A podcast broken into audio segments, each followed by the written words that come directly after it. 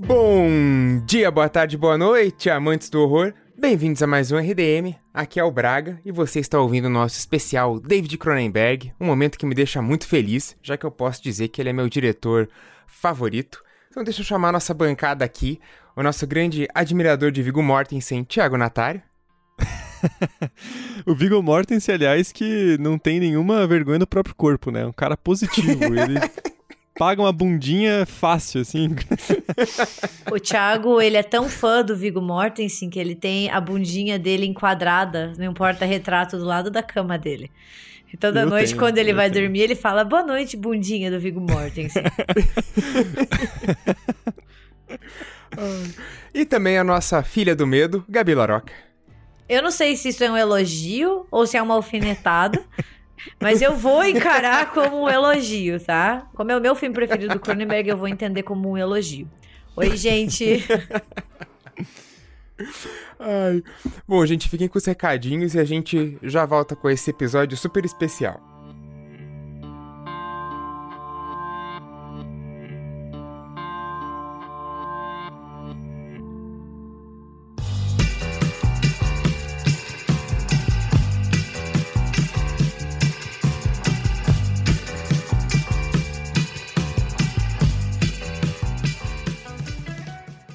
Bom, gente, eu sei que mal dá para acreditar, mas a gente já passou bastante da metade de 2021.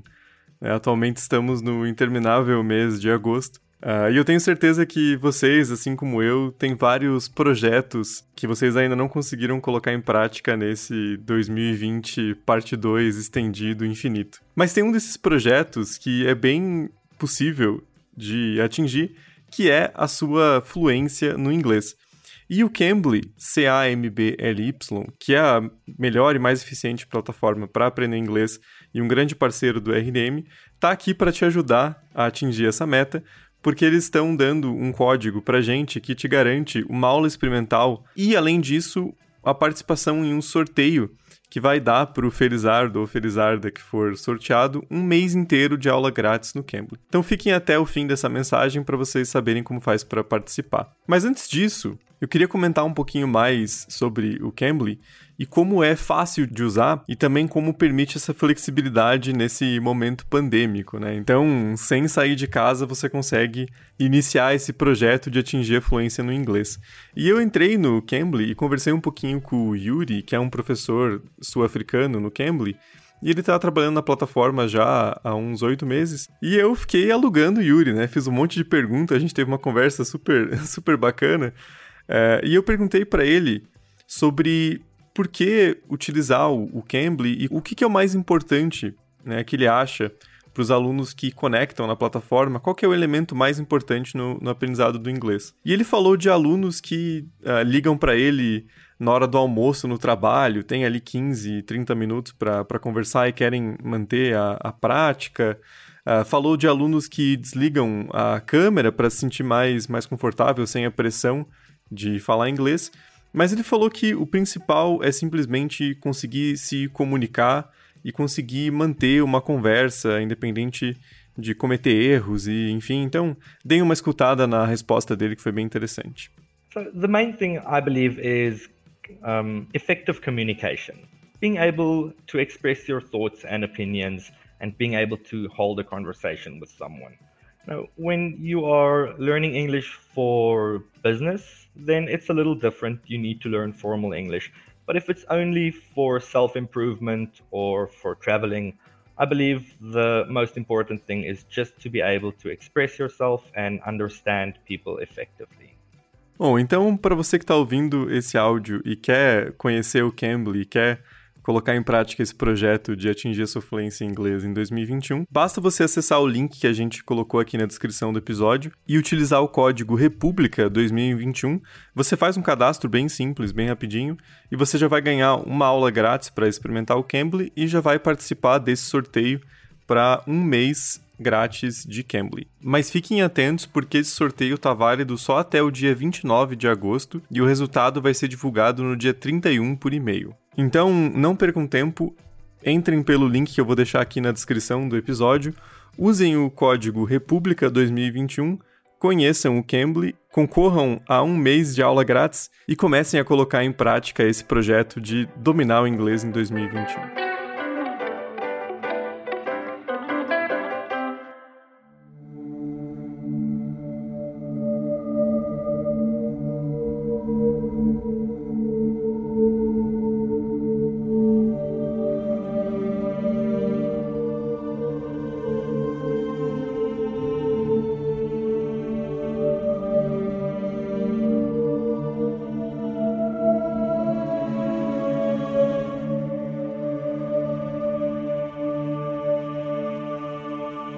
Só para explicar, esse programa vai ter basicamente dois blocos. A gente vai discutir sobre a carreira do, do Cronenberg antes, e depois cada um pegou um, um filme de sua escolha para a gente debater. Mas eu não vou entregar agora, vamos deixar vocês no suspense um pouquinho. Vamos falar um pouco do nosso querido amigo David Cronenberg, que nasceu em Toronto, no Canadá, no dia 15 de março de 1945. Então tá aí com os seus 78 anos. Ele faz aniversário com a minha mãe. Olha que legal. Acabei Caraca, de perceber isso. tá bom, minha mãe não nasceu em 1943, tá, gente? Tipo, mas minha mãe é do dia 15 de março. Então ele é um pisciano, sabe o que isso quer dizer? Que o Cronenberg chora pra caralho. Porque piscianos choram muito, eles gostam de drama, sabe? Então, assim, se você fala que você não gosta do filme do Cronenberg, ele sai chorando. mas ninguém diria isso, né? Eu espero. O Cronenberg ele vem de uma família judia de, de classe média e ele fala que ele foi apresentado a esse mundo de cinema pelos pais, que mostraram filmes para ele como O Sétimo Selo, que ele ficou totalmente apaixonado por cinema, mas que ele gostava muito de filmes do Burt Lancaster, aqueles filmes de faroeste. Ele gostava muito de ler Isaac Asimov, aquele é, escritor de ficção científica. E ele cita duas referências cinematográficas que são bastante inusitadas, ou talvez nem tanto assim se a gente pensar bem, que é Bambi e Dumbo. Que ele fala que são filmes extremamente aterrorizantes. Ele fala que quando ele viu Bambi, ele ficou totalmente perturbado com a cena da morte da mãe do, do Bambi. Gente, mas Bambi é um filme de horror, vocês não sabiam? é, quando eles foram fazer o marketing, eles fizeram errado e venderam como um filme de criança. Porque aquilo lá é traumatizante e não indicado para qualquer faixa etária de alguém que possa sofrer com, sabe? É, é, eu não consigo nem terminar a minha frase, porque aquele filme é aterrorizante. É aterrorizante. Eu concordo, fecho com, com o David, porque a gente se conversa como íntimos, entendeu? eu e o David. Eu, eu não poderia deixar de me manifestar que o Braga disse que o Isaac Asimov é aquele escritor de ficção científica. Porra, velho. O cara escreve a fundação pra vir um podcaster em 2021 falar aquele escritor de ficção científica. Porra, Braga. mas, mas falando sério, tem o, o Cronenberg ele sempre puxa bastante pra, pra uma premissa de daquela pegada sci-fi horror, né? Então, sempre tem um conceito meio de sci-fi, um universo distópico ou semi-distópico com aquele belo horror corporal, né? Então dá pra gente ver essa, essa mistura na filmografia dele. É, o, só uma curiosidade, ele até quis é, fazer uma exposição sobre as influências cinematográficas dele e ele quis colocar umas cenas do Bambi passando, mas a Disney não permitiu. Sacanagem. e também como referências é, literárias, mas não só, né? Claro, tem o Isaac Asimov, mas umas referências no estilo narrativo. Ele cita muito o William S. Burroughs e o Vladimir Nabokov. Né? O Burroughs tem aí, porra, muitos e muitos livros. Talvez o Nabokov seja menos conhecido, não sei, mas é o autor de Lolita. Né? Ele também é, é bastante famoso.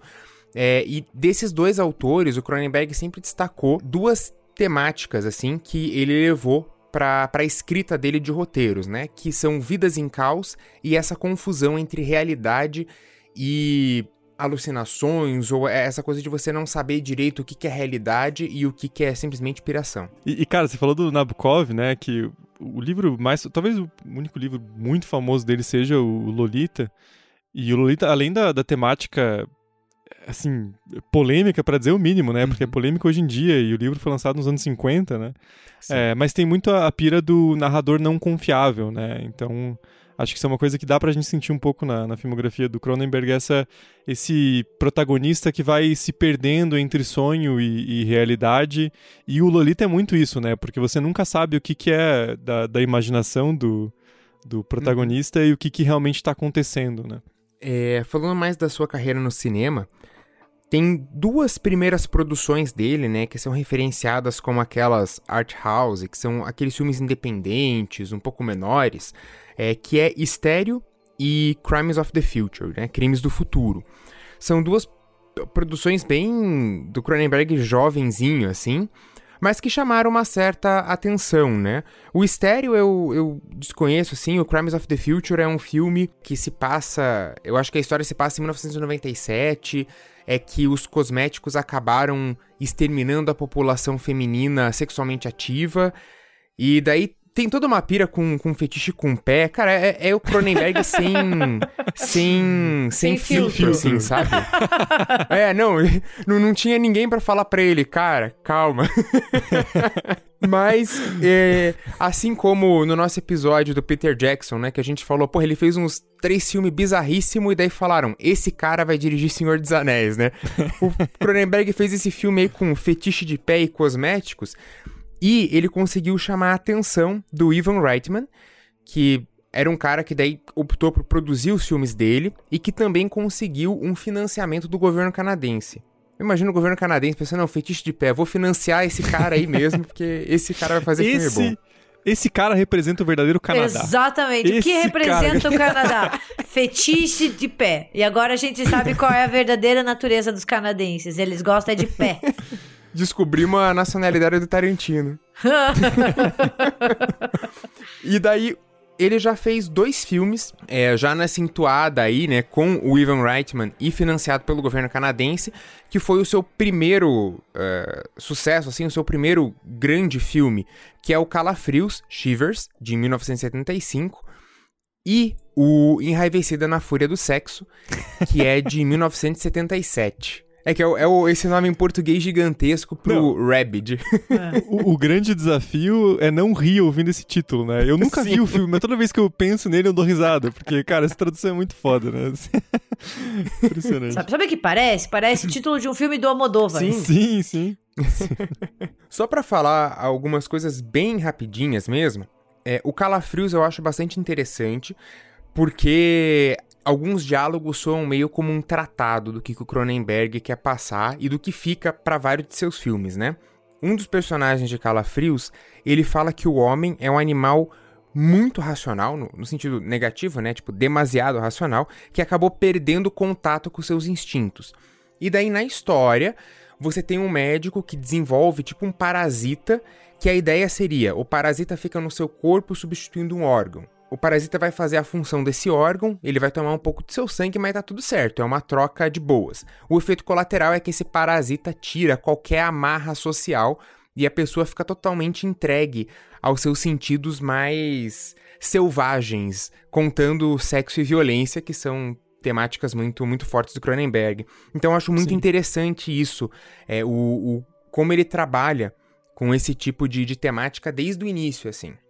E sempre, uhum. claro, ele já começa com a coisa do horror corporal, porque daí você tem aqueles bichos se mexendo dentro da barriga das pessoas e é sempre uma coisa meio bizarra. É, e, e apesar do, do Cronenberg ser mais famoso como diretor, imagino eu, ele também tem muitos créditos como roteirista, né? A maioria dos filmes dele, uhum. ele que tem a, o argumento e o roteiro, né? E mesmo quando ele entrava no projeto depois, né, quando ele era contratado como diretor, ele sempre mexia alguma coisa no roteiro. Então ele tem muito essa essa pira de construir a história desde o começo ou modificar como roteirista também, né? E outra coisa que, que me chama muita atenção e que me admira muito no Cronenberg é o poder de síntese, né? Porque poucos filmes dele passam de, de uma hora e quarenta, uma hora e quarenta e cinco, incluindo os mais famosos, né? Então ele consegue ter essa, essa concisão, né? De, de fazer um filme. E não é curto porque falta fôlego pro roteiro, né? Ele tira bastante coisa, limpa a história e fica só o, o que realmente interessa, né? E, inclusive, só uma, uma curiosidade. É, reza a lenda que o, o filme, o, o Her, ela, do Spike Jonze, ele tem umas duas horas e pouco, né? Filme bastante longo.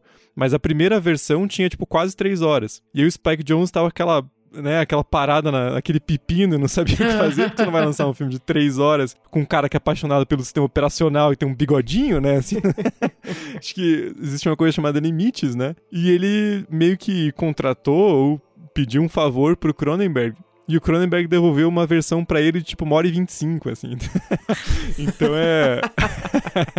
o, o, Cronenberg tem um lendário poder de, de concisão, assim. Devia ser contratado para fazer síntese de trabalho de conclusão de curso, dissertação, tese, que você recebe assim uns catatal Sim. de 500 páginas, manda pro Cronenberg, ele devolve falando assim: olha, só isso aqui, 150 páginas tá bom. O resto é você enchendo pepino. Fica a dica, Zack Snyder. Enchendo pepino, não, gente. Vou fazer uma correção. É enchendo linguiça, porque pepino a gente não enche. Falha minha. enchendo pepino. enchendo pepino ficou maravilhoso. Eu vou, ó, copyright, viu? Se vocês usarem enchendo pepino, lembrem-se que eu falei aqui pela primeira vez aqui no RDM, viu?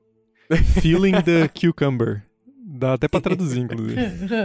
é, seguindo na nossa filmografia, então, também só falando bem rapidamente, o Enravecido na Fúria do Sexo, a personagem principal, ela se envolve num acidente de moto, ela daí é submetida a uma cirurgia que eles fazem de uma forma meio experimental, colocando tecido internamente e ele acaba se reproduzindo de uma maneira bizarra. Ela ganha uns. Tipo uns ferrões assim, só que quem ela pica, a pessoa ela vira tipo um zumbi raivoso e essa epidemia vai se espalhando, as autoridades decidem ignorar a pandemia e acaba dando ruim.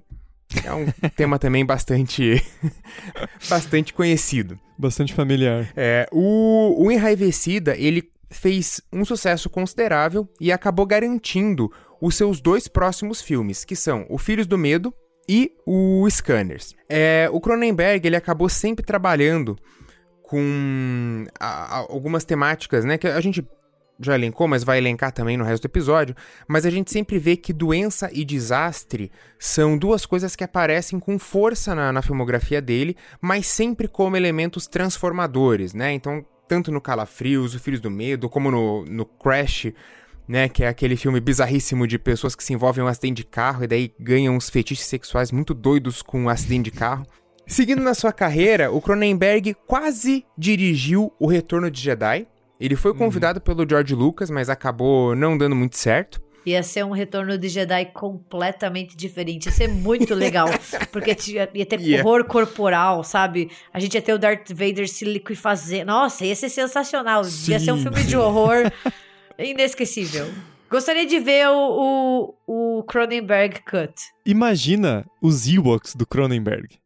Cara, esse é muito bizarrice que ele ia fazer com Ewoks, velho. Assim, agora eu fiquei muito curioso. Deem um Star Wars pro Cronenberg. Inclusive, né, pra quem gosta de Rick Morty, Volte e meia, eles visitam ah, as criaturas, sim. o Cronenberg, o mundo do Cronenberg, onde tem umas sim. criaturas nojentas e tem, tipo, versões, né? São realidades, mundos paralelos, na verdade. E daí tem um mundo onde as pessoas, as criaturas, elas são todas ao estilo do Cronenberg. É sensacional, porque é justamente o que seria o mundo pela visão do Cronenberg. Esse episódio é muito bom. Tem o, o, Cronenberg Rick, o Cronenberg Morty, e né, assim, eles estão tipo virados do avesso e todo mundo é deformado, é muito bom. Fica a dica.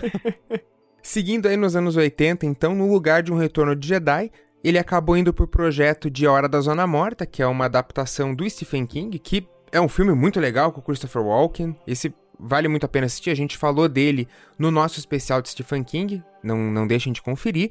E talvez o, um dos seus maiores sucessos, que foi A Mosca, né? Não esquecendo do Videodrome, que tá aí entre, entre os dois. Então são projetos, Sim. assim, que fizeram muito o nome do Cronenberg, que é, foram projetos de muita, muita visibilidade. Outros dois filmes que ele também quase dirigiu foi o Vingador do Futuro, que a gente também já tem um episódio sobre. É, ele quase dirigiu, acabou dando errado. Tem umas artes conceituais muito malucas, né? Do, ah, como que é o nome, Thiago, daquele personagem que carrega o gêmeo nas costas? Puta, cara, não, não, não lembro o nome, mas eu, eu fico imaginando qual seria a, a versão do Cronenberg. Eles novo, iam estar, tá, assim. tipo, acoplados, entendeu? Uma coisa assim, Mano. única, ia ser muito bom. Sei lá, uma. saindo do torso, uma mão do nada, nossa. eu tô imaginando. Imagina a personagem, imagina a personagem com três seios do, do filme. Que que Ia ser um no, na costela, velho. Tipo, porque o filme lida bastante com, com mutação também. Eu fico curioso sim, sim. pra Esse eu acho que é um diferente do diferente do Retorno de Jedi, que é mais pela ser engraçado, né? Eu acho que o Vingador do Futuro se beneficiaria de um, um toque Cronenberg, por mais que eu goste bastante do, do filme. Uhum. Isso é uma coisa muito legal da carreira do Cronenberg, né? Ele criou uma identidade que você fala Cronenberg, você Sim. sabe exatamente o que você está pensando, ao mesmo tempo que você não sabe porque é algo muito bizarro.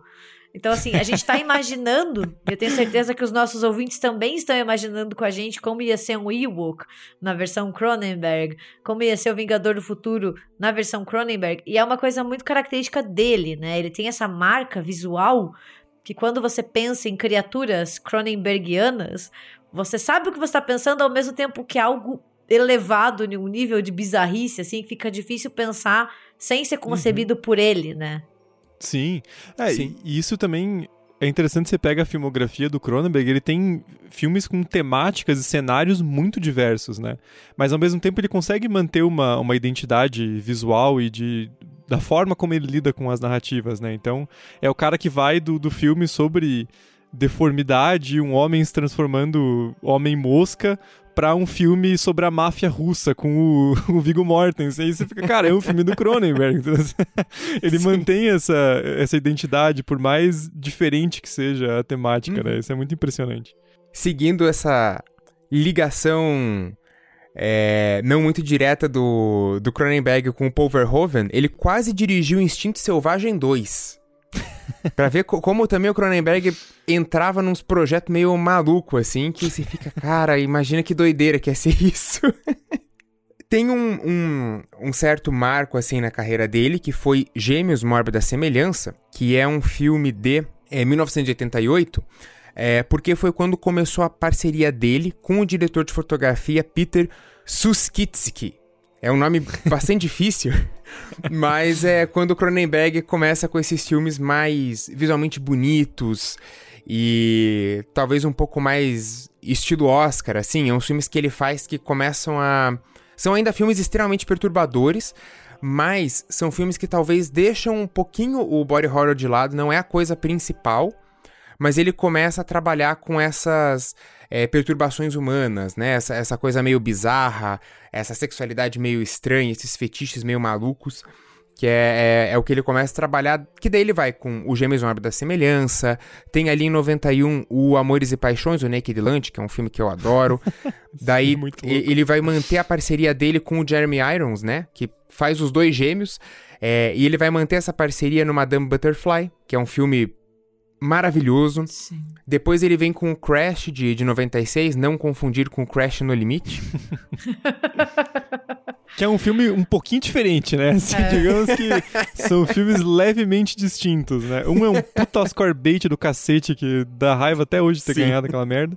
E o outro é um filme do Cronenberg, né? Não, tem, não precisa muito oh. descrever além disso. Né? É, se, se, você vê por engano, pega o do Cronenberg, você, você vai sair perturbado. é, depois ele segue com Existence, que é um filme de 99, que retoma um pouco uma temática do Videodrome, né? Agora ele, ele vai citar essa é, fusão de um humano com videogame, realidade virtual. É muito interessante. E dele segue com alguns filmes, talvez é, menos conhecidos da sua carreira, né? O Spider de 2002. Bom, o Marcas da Violência de 2005 é um filme bastante famoso é, Os Senhores do Crime, Um Método Perigoso, Mapas para as Estrelas e o, o Cosmópolis, né, que até foi indicado a Palma de Ouro em Cannes. Então é um, é um pouquinho pira. diferente esse estilo do... Hã? Cosmópolis é uma pira. Eu lembro que eu, fui, eu peguei pensando em uma coisa, aluguei pensando uma coisa e eu recebi outra. E assim, é, é uma experiência muito única, para não dizer Sim. outra coisa. É, o, o, o, Mapas para as Estrelas também, assim. Eu, eu assisti faz muito tempo, eu vi quando lançou em 2015. Eu lembro de não ter gostado, mas eu fico curioso para assistir de novo, assim, tipo, conhecendo mais da, da filmografia do Cronenberg deve ser mais interessante, assim, a, as temáticas. Sim. Mas é um filme bem, bem esquisitão também. É. Ele vem de uma onda de filmes esquisitos perturbadores e lentos. Eu não sei, eu acho sim, assim. Sim. É muito difícil engatar. Se você é uma pessoa que gosta de filmes mais dinâmicos, essa fase mais recente do Cronenberg talvez não seja uma boa pedida. Porque você fica entediado um pouco, assim. Uhum. E ele jogou pela janela o poder de concisão, né? Porque tanto Cosmópolis quanto Mapas, eles têm em torno de uma hora e cinquenta ali. Então, acho que volta pro filme mais curto que tava dando mais... Cosmópolis é uma hora e cinquenta que parece que você tá 12 horas acompanhando uhum. o personagem do Robert Pattinson. Tentando cortar o cabelo, né? Parece que você tá dentro daquela limusine com ele faz tipo 12 horas e o lugar não chega nunca. E que ele tem CC, né? Porque tá desagradável o negócio, assim, não é, é uma jornada muito muito bacana. Né? Não, mas acho que a, a Gabi definiu muito bem esses filmes bizarros e lentos. Tipo, o, o, o, Crash também é bizarríssimo, é lento. Ganhou o, o, prêmio especial do júri em Cannes, né, em, em 96, mas não deixa de ser um filme muito, muito estranho mas acho que vale a pena assistir. e Sim. É, ele fez um curta depois, é, mas de filme mesmo. O Cronenberg deu uma parada, ele andou dando umas entrevistas reclamando, né, que ele não estava mais achando financiamento para os filmes dele. E daí, eis que surge o amigo dele, Viggo Mortensen, que já tinha contribuído com ele em três filmes, né? O Thiago até fala a fase Viggo Mortensen do, do, do Cronenberg. Sim. São três filmes aí que, que ele, eles fizeram juntos, né?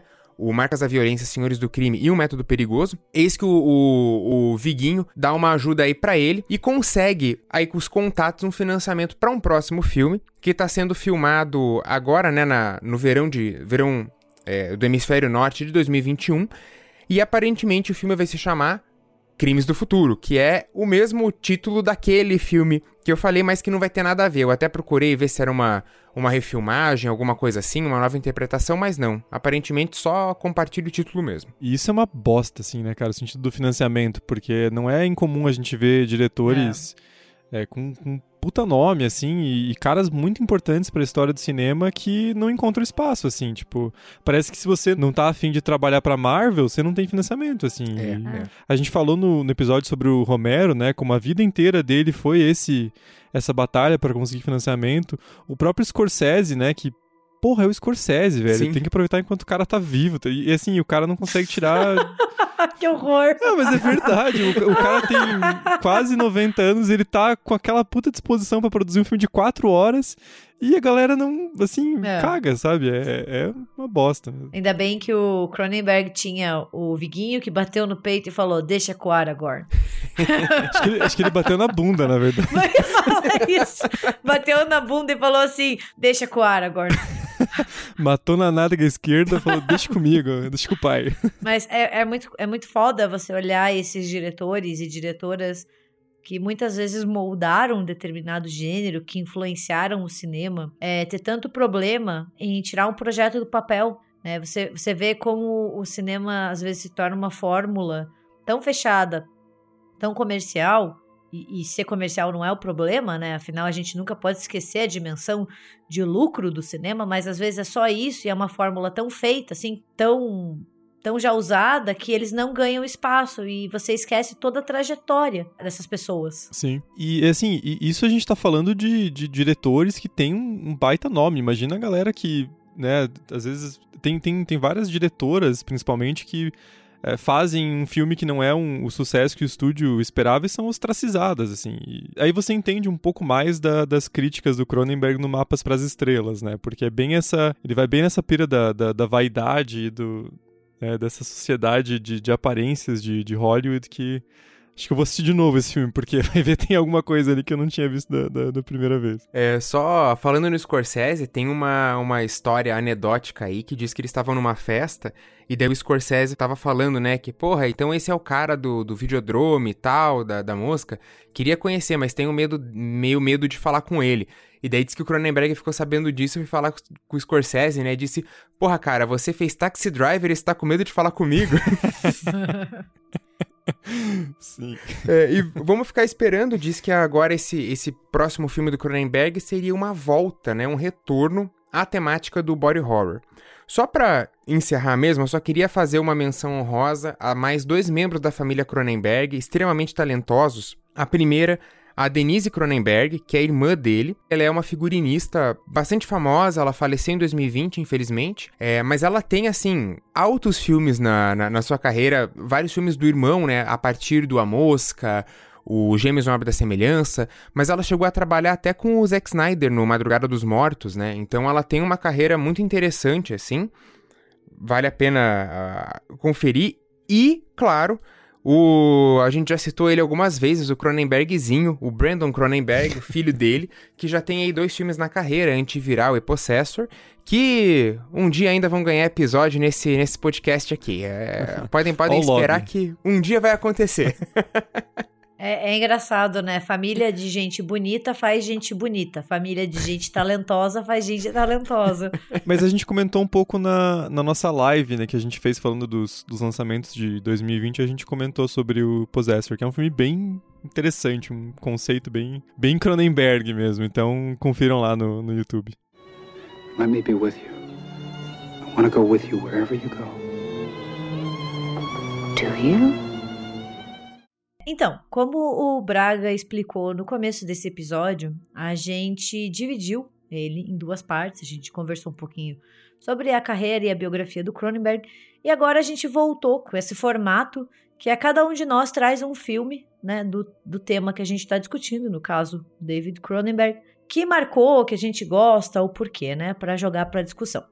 É, e a gente resolveu seguir a ordem cronológica, então eu vou ser a primeira com o filme que eu escolhi que é Os Filhos do Medo, que é um filme de 1979 do, do Cronenberg. Ele é dirigido e escrito por ele. E ele é um filme muito peculiar, assim, porque ele tem um, um traço também muito biográfico do Cronenberg.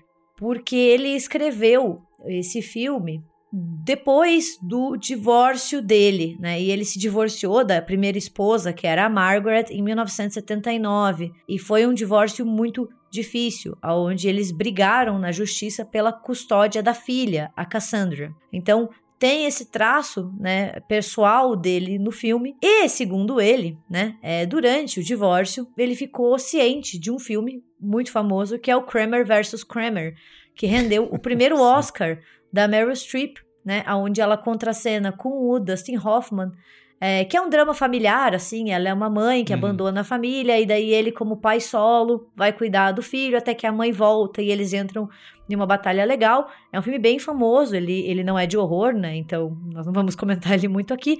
Sim. Mas ele, ele rendeu o primeiro Oscar da Meryl Streep. E com a sua experiência, o Cronenberg achou que o filme lidava de uma maneira muito leve com o assunto divórcio e dividir a guarda dos filhos. Então ele resolveu fazer algo mais a moda Cronenberg, né? É, que é Os Filhos do Medo. É uma breve sinopse, assim, para quem não conhece o filme, né? Ele foi, inclusive, relançado recentemente em DVD, então não é um filme difícil de ser encontrado. E ele vai seguir, né, a, a história principalmente da Nola, da Nola Carvet, que é uma mulher que ela tá dentro de um instituto conhecido como Soma Free, né, onde são tratados é, questões psiquiátricas a partir de uma ideia de psicoplasmáticos, né, que é a minha tradução livre, né, aonde o psiquiatra encarregado ele é, ele encoraja os seus pacientes a lidar com as suas emoções, né, com seus problemas por meio de mudanças psicológicas e psicossomáticas nos seus corpos. E daí entra a história da Nola, que é uma mulher bastante perturbada, né, que está passando por uma briga judicial, né, com o seu marido, Frank, pela guarda da sua filha de 5 anos, a Candice. E daí tudo começa a dar merda, né, com todo respeito, quando a Candice volta de uma visita à mãe, cheia de machucados, né, e o Frank começa a achar que a Nola está machucando a própria filha. E daí começam a se seguir uma série de assassinatos misteriosos que também estão ligados a Nola. E esse é o resumo, né, de uma forma muito leve do filme, porque ele é a essência do Cronenberg, é maluquice, é horror corporal, é nojeira, e é aquele momento que você para e pensa: meu Deus, o que eu estou assistindo. Então, antes de entrar rapidamente nele, quero saber de vocês dois se foi a primeira vez que vocês assistiram ou se vocês já tinham assistido ele antes e o que vocês acharam confesso que foi a primeira vez que eu assisti esse, esse filme. Essa pérola, eu diria, porque, cara, que filmaço bizarro. É, é os dois ao mesmo tempo, é um filmaço e é bizarro. E ele abre com uma, uma sessão de terapia, né, do psiquiatra, sei lá como a gente chama, aquele maluco. E, e quem faz o, o Dr. Hal Reagan é o Oliver Reed, né, que é um baita ator. E a, e a cena é muito bizarra, porque ele tá tratando um cara e ele finge que é o pai do cara. E você não entende porra nenhuma. E você fica, mano, o que eu tô assistindo? Gabi, o que eu estou assistindo? Mas o filme vai se desenrolando e ele vai ficando cada vez mais bizarro, o que é muito bom, porque o filme é muito original, né? Pra dizer o mínimo. Foi a segunda vez que eu vi. A primeira vez até foi bastante icônica, porque foi na semana que a gente fez a nossa primeira gravação juntos como, como RDM. Ô, louco. então foi Estava inspirado. foi, a, foi a segunda vez que eu vi. Eu só concordo com o Thiago, é um baita de um filmaço. Eu gosto muito como nesse. Bom, eu ia falar no começo de carreira, mas não, o Cronenberg traz, traz isso em vários dos filmes mas essa coisa de mistérios do corpo humano e que mexe um pouco com uma medicina meio estranha, uma medicina não muito tradicional, né? Então aqui, no, no Filhos do Medo, ele vai falar muito sobre o sistema linfático, e ah, porque todo mundo fala do sistema sanguíneo e ninguém fala do sistema linfático, que é todo um outro sistema que tem no seu corpo, e daí vamos tentar tratar isso com uma medicina meio alternativa, e daí isso gera umas bizarrices. Eu gosto muito dessa, dessa pegada dele de, de mistérios corporais que acabam desembocando em verdadeiras bizarrices traduzidas em maquiagem. O meu ponto principal, assim, do porquê eu gosto tanto desse filme, eu acho que é porque ele tem uma. É porque ele tem um escopo de discussão muito amplo, assim, porque ele aborda não só questões de saúde mental, não só o horror corporal, mas ele também aborda muito a maternidade. A gente até citou ele no RDMcast 223, né, que é o Babadook e a maternidade no cinema de horror, porque eu acho ele um dos melhores exemplos do que a gente chama de monstruosidade feminina ou de maternidade monstruosa no cinema de horror. E, e ele traz essa questão, né? Porque tem, sem querer entrar muito em spoiler, porque eu acho que ele é um filme que vale a pena você assistir sem saber muito bem do que ele se trata uhum. e com essa premissa. Sim. E daí você vai tendo várias surpresas e várias surpresas bastante nojentas. mas ele lida muito com o útero monstruoso, né? E, e, essa análise aqui, ela não é minha, ela é da Barbara Creed. Vou deixar linkado, né, o livro dela, que é o The Monstrous Feminine, né, o monstro é, feminino. E é muito abordado por esse lado da psicanálise, né, da ideia do corpo feminino causar um estranhamento, né, essa função da reprodução, né, que, a, que o corpo feminino tem causar repulsa, causar medo, né? E o Cronenberg trabalha muito bem com isso, né? Porque a gente vê que o verdadeiro horror do filme é o corpo da Nola, né? Uhum, a fonte sim. de tudo que acontece sai dela e ela é mãe do que sai dela. Então eu acho muito interessante essa associação que o filme faz entre feminino, útero monstruoso, a gravidez que traz morte, não traz vida, sabe? E ao mesmo tempo, a primeira, a primeira vítima dessa raiva da Nola que se manifesta de forma bastante física é a própria mãe dela, né? Que, que é quem ela mais culpa por, por todos os problemas. E depois ela mata o próprio pai também. E o filme ele é inteiro pautado por essa, essas temáticas, né? E eu gosto muito da, da montagem, do ritmo dele, o quanto a gente demora para descobrir o que está acontecendo, né? Como eu falei, a gente é no começo jogado em meio àquela sessão de psicoterapia, e daí a gente conhece o, o protagonista, né? Que é o, o Frank, Frank Carver, e, a gente fica confuso, tentando descobrir o que está acontecendo, e a gente vai aos poucos vendando a, a trama, e demora um certo tempo para aparecer pro filme nos contar que quem tá cometendo os assassinatos é aquela representação física do, do ódio da, da Nola, né? Então essa, esse clima de mistério também é, é muito interessante. E o filme em si, ele, ele se baseia é, em narrativas muito antigas, né? Em imagens muito antigas. Seja essa associação entre o útero e o monstruoso, né? Entre o útero e o animalesco, que é uma coisa que a gente tem desde os tempos clássicos até o Renascimento. A ideia de que as mulheres têm emoções mais destrutivas, né? A ideia de que mulheres são mais instáveis. E ele acaba reproduzindo uma dicotomia, assim, que, que é muito comum e, e, muito antiga, né? Não é o Cronenberg que inventou isso, assim, ele não tirou uhum. da bunda do Viggo Mortensen isso, sabe? Mas que é essa separação muito tradicional entre o mundo da mãe, né, o mundo maternal, o mundo feminino, esse mundo da natureza, esse mundo onde as regras não existem, né, com o mundo masculino, o mundo paterno, que é regido por leis, por códigos de comportamento, e a gente vê isso na Nola e no Frank, né? O Frank é o pai responsável, ele é a uhum. civilização, uhum. é ele que cuida. A Nola tá lá, assim, tentando lidar com os próprios demônios dela, mas ela é extremamente instável e caótica, e, e aquelas coisas que saem do corpo dela, e ela tem um controle telepático com aquilo lá, assim. Então é, é muito interessante como o filme ele reproduz essas questões muito antigas, né? De uma forma muito inovadora e, e, muito intrigante, porque a primeira vez que eu assisti eu fiquei o tempo inteiro, mas será que é isso? Mas, mas será que ele tá levando a gente para isso? E daí ele leva, e daí ele tem aquela cena icônica, que é quando a gente vê o que tem debaixo uhum. do vestido da Nola. Que daí uhum, você fica sim. assim, meu caralho, né? sim. É, e mesmo os pais da Nola, né, tem essa dicotomia também, porque a mãe dela é, é mais maluca, né? E ela que é a grande causadora do, dos males. E o pai dela é, ele tenta se, se, contrapor e tenta resolver a situação. E a Nola culpa ele mais por omissão, assim, né? Então ele é a figura mais racional, né? E mesmo o psiquiatra, né? O, o Dr. Raglan, ele tem o controle, né? Ele tá ali naquela, naquela situação de manipular os pacientes no, no ponto exato para conseguir extrair aquela, aquela grande catarse, né? Até o ponto que ele é dominado pela prole da, da, no, é. da Nola, digamos assim. E é uma cena muito icônica também, né? Da, da, da morte dele. Não, é, é, é muito interessante essa essa temática de, dela dar a luz a, aos seus sentimentos de, de raiva, frustração e esses sentimentos realmente saírem do seu corpo com uma representação física e atacarem pessoas que, que a incomodam.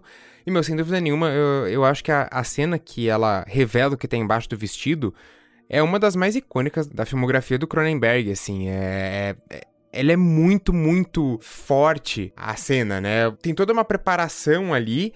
E na hora que ela mostra, que você fica tipo, caralho, e depois ela começa. Só pra não, não, não dar spoiler, mas depois quando ela começa a interagir com aquelas coisas, você fica, velho, que coisa bizarra, que coisa maluca. E você vê que é, é, o, é um Cronenberg se soltando totalmente naquela cena. E, e, essa cena, né, em específico, assim, ela também tem raízes bem antigas que é e daí a psicanálise aborda muito isso, que é o medo do corpo grávido, né? Assim, o corpo grávido, ele perde limites, né? Assim, é aquela coisa que meio desconhecida, com uma aura de mistério, né? Então, assim, você tem aqu aquele medo do que esse corpo grávido pode representar. E daí o Cronenberg faz ele ser representado como monstruoso, né?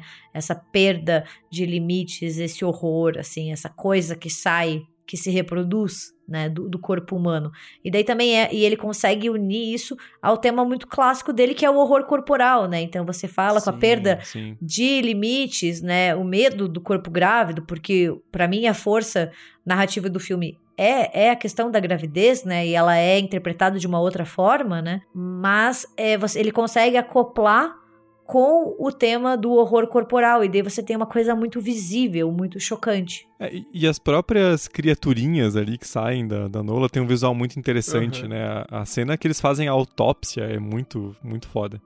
Porque eles vão explorando a, a meio que a ausência de, de feições, eles não sabem muito bem se é um algum tipo de criança, eles ficam confusos e daí do nada aparece outras, né? Esse elemento de investigação é muito interessante. E, e eu gosto muito do filme porque ele mantém um, um ar de, de, um pouco trash pela falta de orçamento mesmo, né? O, o filme é, é um dos não dos primeiros do Cronenberg, mas ainda ele não tinha esse nome todo.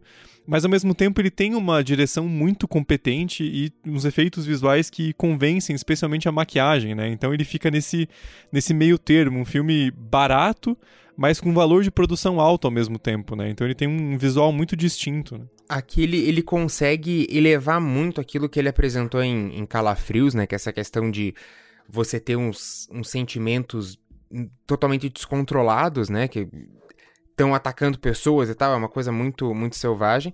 Só que aqui, é, é como o Tiago falou, é, já é uma direção muito mais refinada, né? Já é um Cronenberg ainda com baixíssimo orçamento, né? Geralmente os filmes dele têm um orçamento bem, bem baixo. Acho que o, o, o mais caro foi o Marcas da Violência. E ele consegue manter a, a, sua qualidade, especialmente por conta de uma, de uma direção muito acertada, né? É, é de ritmo, é do que mostrar na, na hora, como a narrativa conduz. É realmente fantástico. E também vale reconhecer o mérito da Samantha Eager, que é a Nola, e ela tem uma atuação incrível, assim, ela transparece aquela mulher instável, perigosa para si e para os outros. Então, assim, é um filme que também conta com um elenco reduzido, mas ali a principal personagem, que é a Nola, ela é muito bem representada pela, pela Samantha Eager. Sim, ao contrário do, do, do protagonista, né? Do... Com todo respeito ao, ao Art Hindle, mas ele é bem ruinzinho, né? Ele é meio tabona, assim, é, dificulta um pouco a empatia com o personagem dele, né? Você, fica, você vê o, o Oliver Reed, e aí você vê a Samantha Egger e corta para ele e você é. fica tipo, puta, esse é o protagonista? Sério. Mas é um filme muito bom do Cronenberg, assim, eu acho que fica a recomendação para quem não conhece. Eu acho que ele aborda temas e ele tem um estilo bastante característico do diretor. E ele prende, ele tem um ritmo muito bom, ele prende você do começo ao fim, porque você quer saber. Ele tem revelações que você fica uau. Então, assim, fica a minha recomendação para quem ainda não conhece ou para também reverem Os Filhos do Medo. There's a whole generation of scanner soldiers just a few months away from being born. We'll find them, train them to be like us, not like Oberst and their band of cripples. Bring the world of normals to their knees. Rule an empire so brilliant, so glorious, we'll be the envy of the whole planet. Em uma convenção, um homem fala que consegue ler a mente de outras pessoas e chama um convidado ali para demonstrar esse seu suposto poder. E é o momento onde ele tenta ler a mente e sua cabeça simplesmente explode. E é uma cena extremamente icônica, virou um GIF reproduzido aí em vários lugares. E é assim que começa Scanners, que é um filme de 81 do Cronenberg, que vai tratar sobre pessoas que sofreram uma mutação ao longo da gestação e elas adquiriram algumas habilidades especiais de conseguir ler a mente dos outros, controlar, uma coisa meio telepatia, enfim, cada hora você vai descobrindo uma nova habilidade à medida que os personagens vão se desenvolvendo. Só falar que foi uma tarefa muito árdua escolher um filme do Cronenberg, porque eu adoro, eu tinha ficado entre esse e o Naked Lunch, mas eu acabei optando por Scanners, e eu já explico certinho o porquê.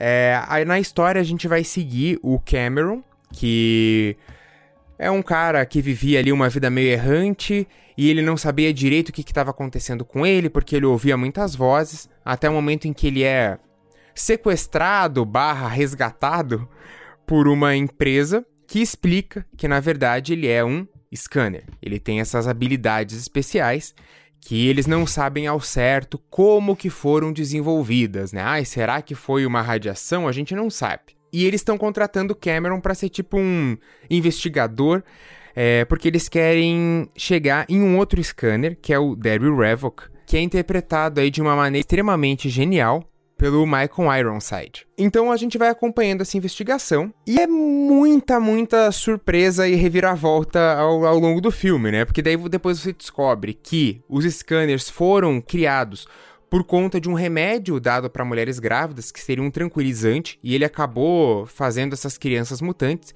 Isso é melhor trabalhado é, nos outros dois filmes, né? Scanners é uma trilogia, mas só o primeiro filme é do Cronenberg.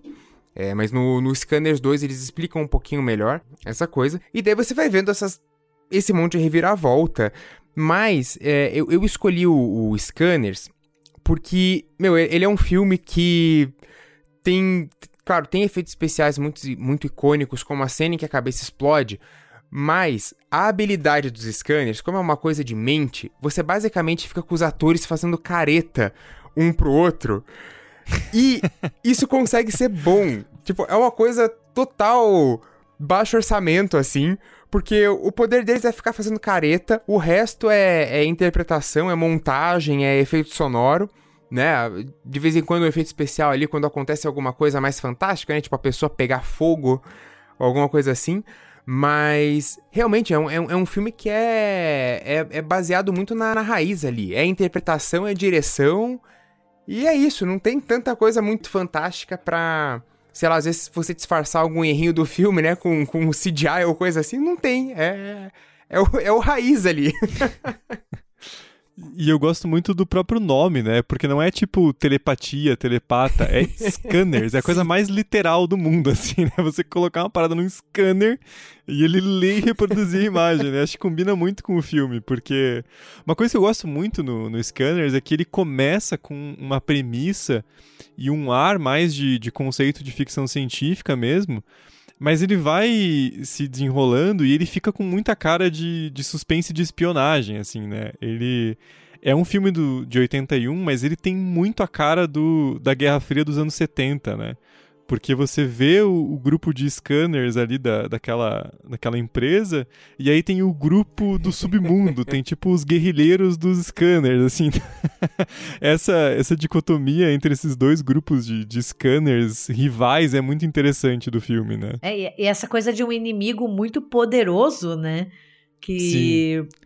sei lá, você não tem muito como se opor, porque os caras têm um poder muito grande, né? E assim, só a cena que o Braga falou da cabeça explodindo, eu acho ela icônica, né? A gente encontra sim, ela sim. na internet, assim, virou um patrimônio da humanidade, porque você não precisa nem assistir o filme para saber qual é a cena, sabe? Aquele momento sim. assim que o momento ele fica eternizado e até sai um pouco do filme. Na verdade, o filme inteiro, ele é meio que um, um James Bond com com premissa de, de, de horror sci-fi feito no Canadá, assim.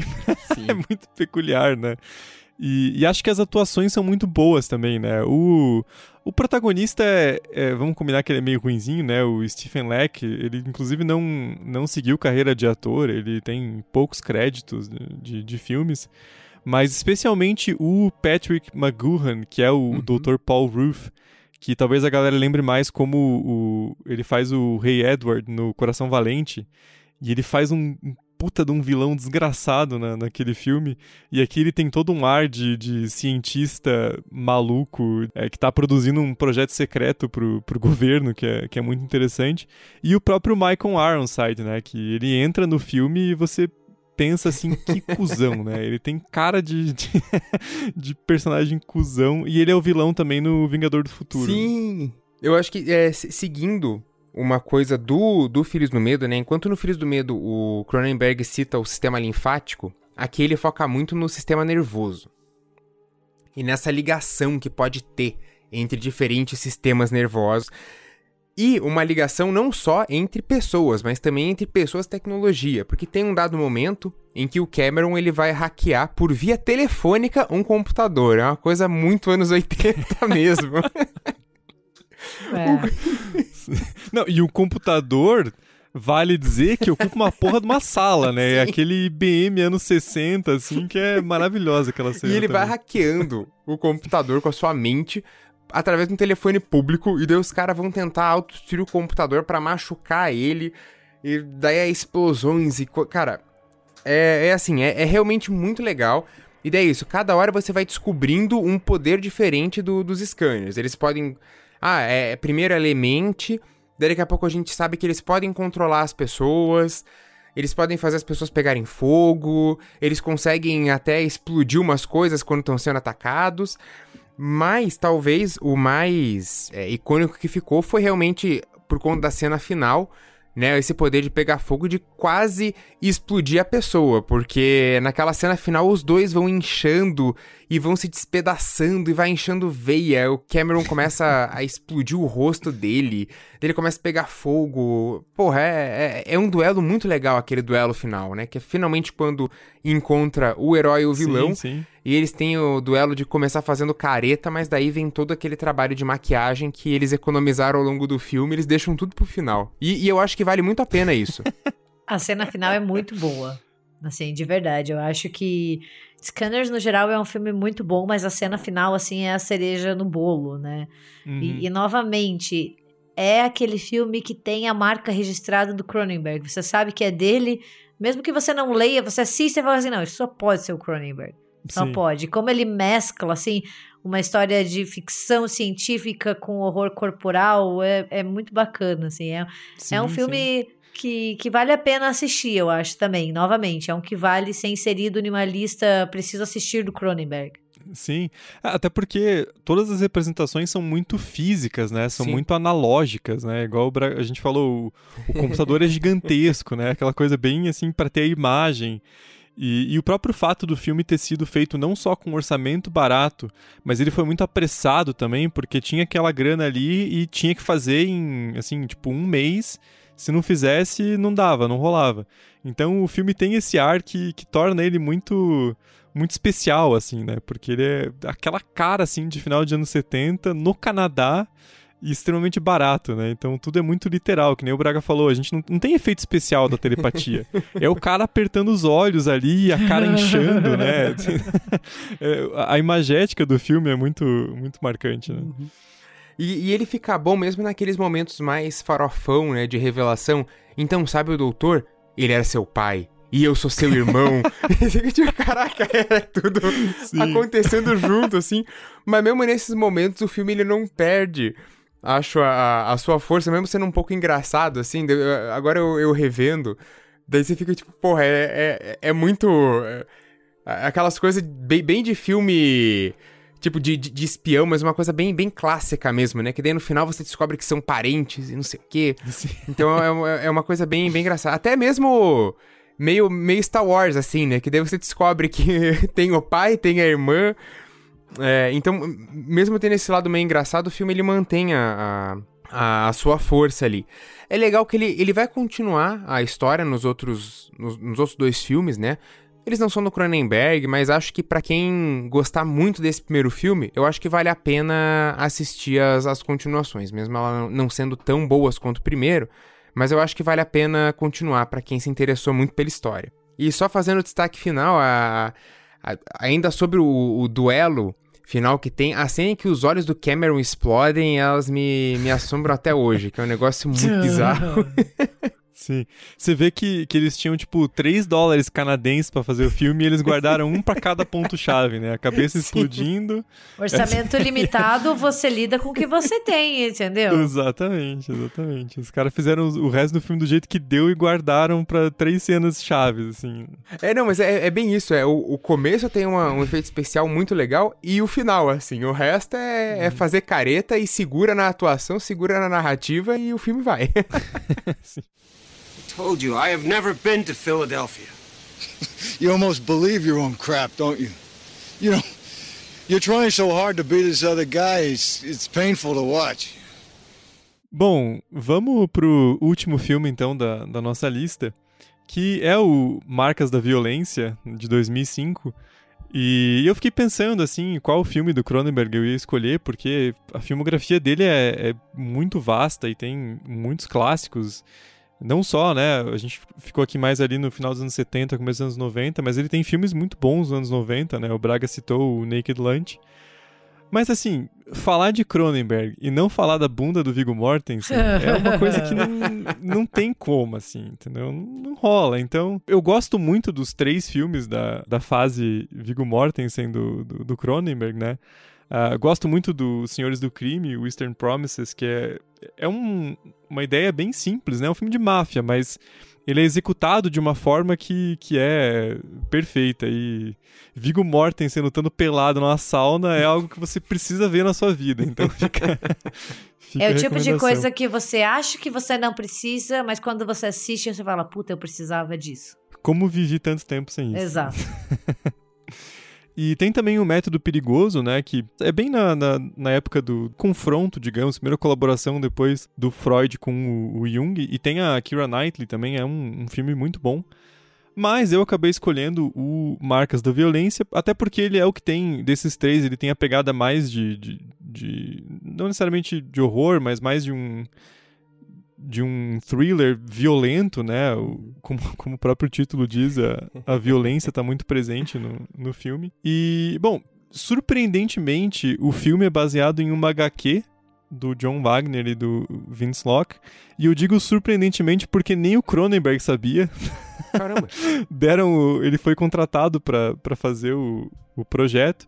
E ele pegou o roteiro do, do Josh Olson, deu aquela mudada, como ele sempre faz, e só depois ele foi descobrir que era baseado numa, numa HQ, o que é bem peculiar. Mas basicamente a história gira em torno do, do personagem do Viggo Mortensen, né? Que é o Tom Stall. E ele vive uma vida bastante pacata em uma cidadezinha em Indiana, né? Ele tem a sua, sua família, seus filhos.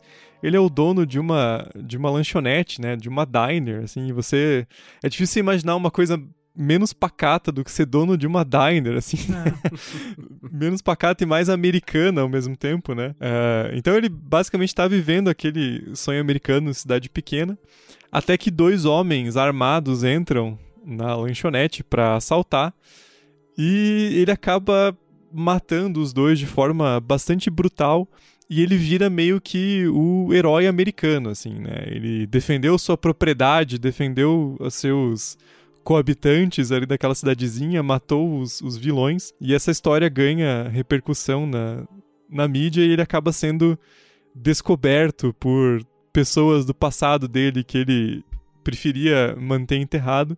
E a gente descobre que, na verdade, o, o nome dele é Joey Cusack e ele era um membro da máfia irlandesa em Filadélfia que, pelo que a gente entende, ele traiu o seu irmão mais velho e também os, os comparsas dele e fugiu para Indiana e mudou de nome. E aí essa vivência anterior que ele tenta esconder entra com tudo na, na vida nova que ele estava tentando construir e o resultado é um filme do Cronenberg.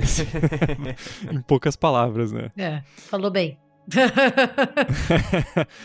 Mas antes, eu queria perguntar para vocês, vocês acho que a gente nem conversou antes sobre isso. Vocês gostam desse filme? Vocês já tinham visto antes? Qual que é a impressão de vocês de Marcas da Violência? Cara, eu, eu, eu acho que eu assisti o, esse filme esse ano, ou final do ano passado, assim, foi, foi recente, é, quando eu assisti. Hum.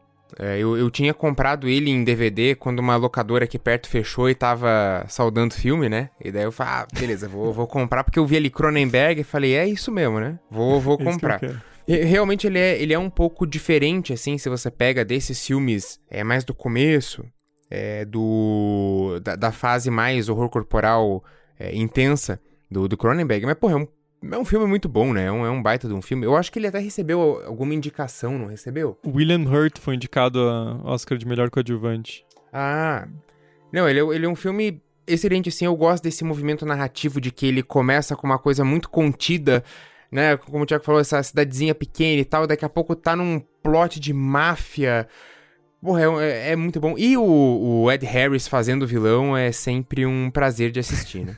eu assisti Sim. algum tempo atrás com a minha mãe também, é, mas eu lembro que eu tinha gostado, mas agora eu gostei ainda mais. Eu acho que ele é um hum. filme muito bom, como o Braga fala. Ele difere bastante dos outros dois filmes do, do Cronenberg que a gente acabou de falar nesse episódio, assim, ele tem um tom diferente, mas ao mesmo tempo ele é o Cronenberg, que nem o Thiago falou. É, então, assim, é uma nova fase que ainda mantém algumas características, né? Mas eu Sim. acho que, por exemplo, Scanners e Filhos do Medo dialogam um pouco mais no sentido até estético do filme.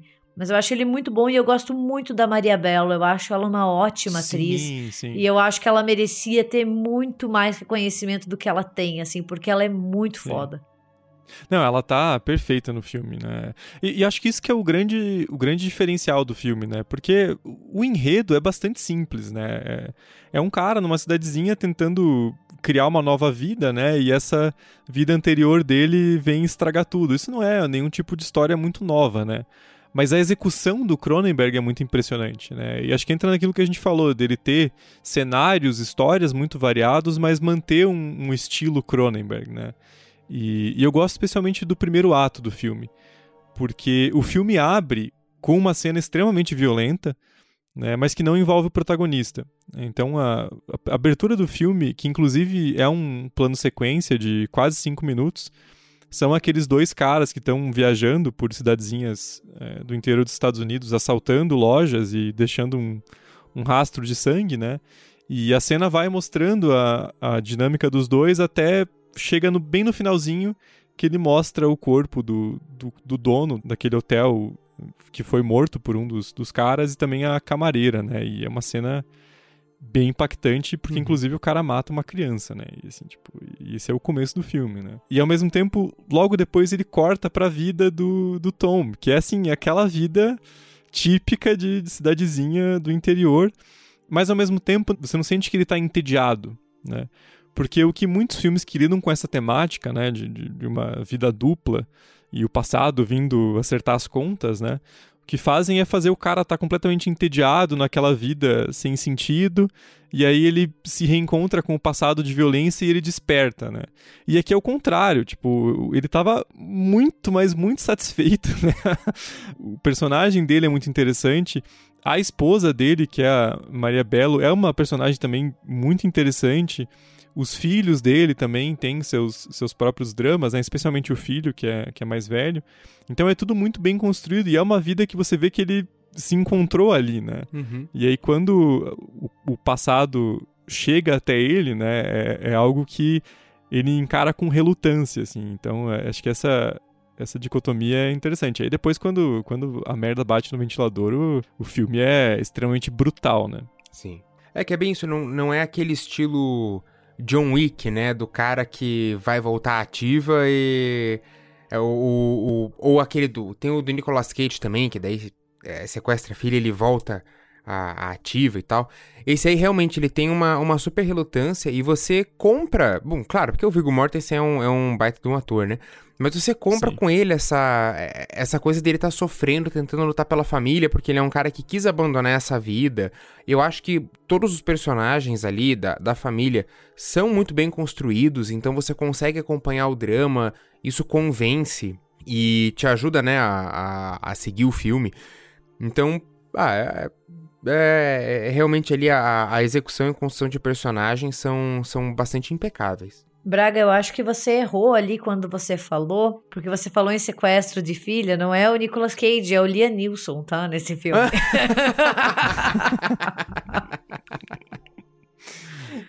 Não, mas, mas, piadas à parte, assim, piadas podres à parte. Eu acho que, que esse filme é muito interessante porque, como o Braga falou, ele não quer voltar ativa, né? E daí você vê esse drama também no meio de uma violência. E novamente a gente tem esse personagem que não é. Ele é o protagonista, mas ele não é 100% bom, nem tá sim, perto disso, sim. entendeu? Porra, o cara era da máfia irlandesa, ele não é um santo. Só que ao mesmo tempo você fica sim. assim, porra, o cara tá ali, sabe, com a família, porra, que sacanagem. Só que você esquece que ele é um, um ex-mafioso, sabe? Sim, sim. E diferente de John Wick, assim, nada contra John Wick, porque eu adoro a, a franquia. Mas o John Wick, ele é um cara mais estoico, assim, né? Você não vê que, tipo, ele era maluco. Ele é só um cara muito eficiente. Ele é o bobanhega, é. né? Assim, ele cuida ele da caixa mata... do cachorro. Uhum, ele sim, se apaixona. Sim. Pô, ele, ele tem uma coisa, assim, anti-herói-herói, né? O John Wick, a, sim, ele, a gente torce por ele. Porque, nossa, ele, ele cuida do, do segurança. Ele não mata. Ele dá a chance de fugir, né? Sim. O Tom Stall, né, o Viggo Mortensen, ele era o Crazy Joe, tipo, ele, porra, ele arrancou o olho do, do Ed Harris com, com um arame farpado, né, cara? O cara não, não, devia ser muito... Se na máfia ele era o Crazy Joe, imagina o normal Joe, né? Então, assim, digamos que ele não devia ser flor que se cheire, né? E, e a própria relação dele com a família, né, eu acho muito interessante como o Cronenberg vai inserindo a violência que é aflorada naquela cena na, na lanchonete para dentro da casa deles, né? Como o filho dele que resistia ao bullying, tirando sarro e saindo da situação de forma inteligente, como ele espanca o cara em outra cena, né? Mesmo a relação dele com a esposa, né? Eles são um casal muito muito amoroso e, e tem uma relação saudável. E aí tem aquela cena na escada, né? Que é um, uma cena de sexo extremamente violenta, né? Assim, Sim. É, eles se, se batem, né? É algo pesado, assim. Então, acho que esses elementos funcionam muito bem, né? E, e cara, a, a atuação do Viggo Mortensen é, é, é perfeita, assim. É, é, é, incrível. É. Eu gosto, assim, tirando, tirando as piadas com a bundinha do Viggo Mortensen, que é um personagem à parte, né? Ele é um ator foda demais, assim, porque o cara era o Aragorn, entendeu? Era muito fácil para ele cair só fazer blockbuster uhum. e meio que se perder. E ele escolhe muito a dedo os projetos dele, né? E aqui ele tá perfeito no filme. Ele é um ótimo ator. E eu acho que esse filme daí conta também, não só com ele, né? Como a gente falou, tem a Maria Bello, tem o William Hurt, tem Ed Harris. Assim, é um elenco muito, muito bom que vende o que tá sim, acontecendo. Sim.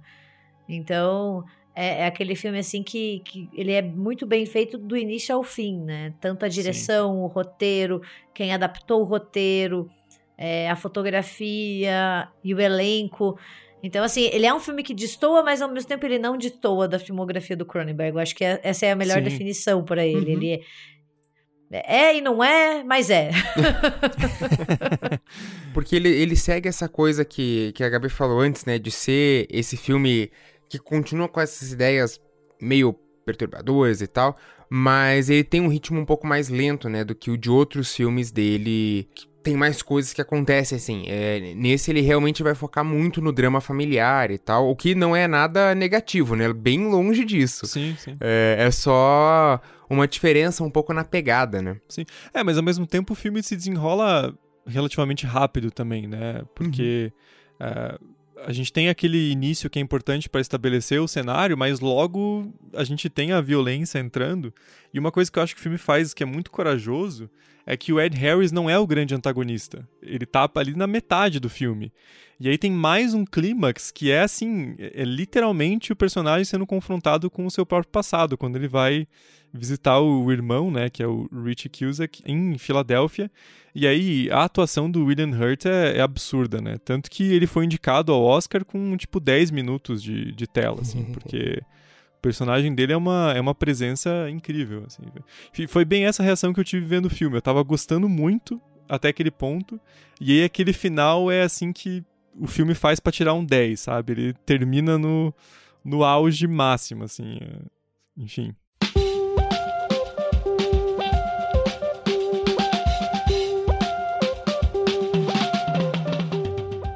Bom, gente, esse foi o nosso especial do David Cronenberg. Algo que tava. A gente já tinha prometido há algum tempo, já teve vários pedidos nas redes sociais cobrando essa nossa promessa. Finalmente a gente. A gente cumpriu. Fico muito Rodou feliz. Rodou no Trello por um, uns bons meses, né? Sim, ficou. Nossa, e, e, e como? A gente deu uma enrolada, mas saiu. É aquilo. A gente sempre. A gente sempre escuta vocês. A gente sempre escuta os pedidos. Uma hora sai. E antes de você estar aqui digitando sua mensagem de raiva e de ódio, falando: cadê Videodrome? Cadê a mosca? Vocês não falaram da mosca, vocês não falaram de Videodrome. Como que vocês fazem um especial Cronenberg sem esses filmes? Calma, meus amigos. Porque agora, aqui no RDM, nós trabalhamos com cliffhangers. Sim, nós vamos fazer os nossos ouvintes ficarem presos até o próximo episódio. Porque o especial David Cronenberg não termina por aqui e tem mais semana que vem. Então, Guarde o seu ódio, guarde as suas palavras de raiva, porque vai ser realizado. Então fiquem ligados que semana que vem tem mais, mas contem pra gente o que vocês acharam é, dos filmes que a gente recomendou, qual é o favorito de vocês, outros filmes do, do Cronenberg que vocês gostam, porque como a gente falou, ele tem uma filmografia bastante extensa, né, e, e filmes que têm um, um, estilo muito próprio do, do Cronenberg. E vocês nos encontram no Twitter, na arroba RDMcast, no Instagram e no Facebook República do Medo. E vocês podem sempre mandar um e-mail para contato@republicadomedo.com.br. E também a gente está lá no YouTube, no nosso canal República do Medo, onde as nossas lives mensais estão todas gravadinhas, e daí você pode se inscrever no canal e ficar ligado na nossa programação. É isso e até a próxima quinta, novamente com David Cronenberg. até. até.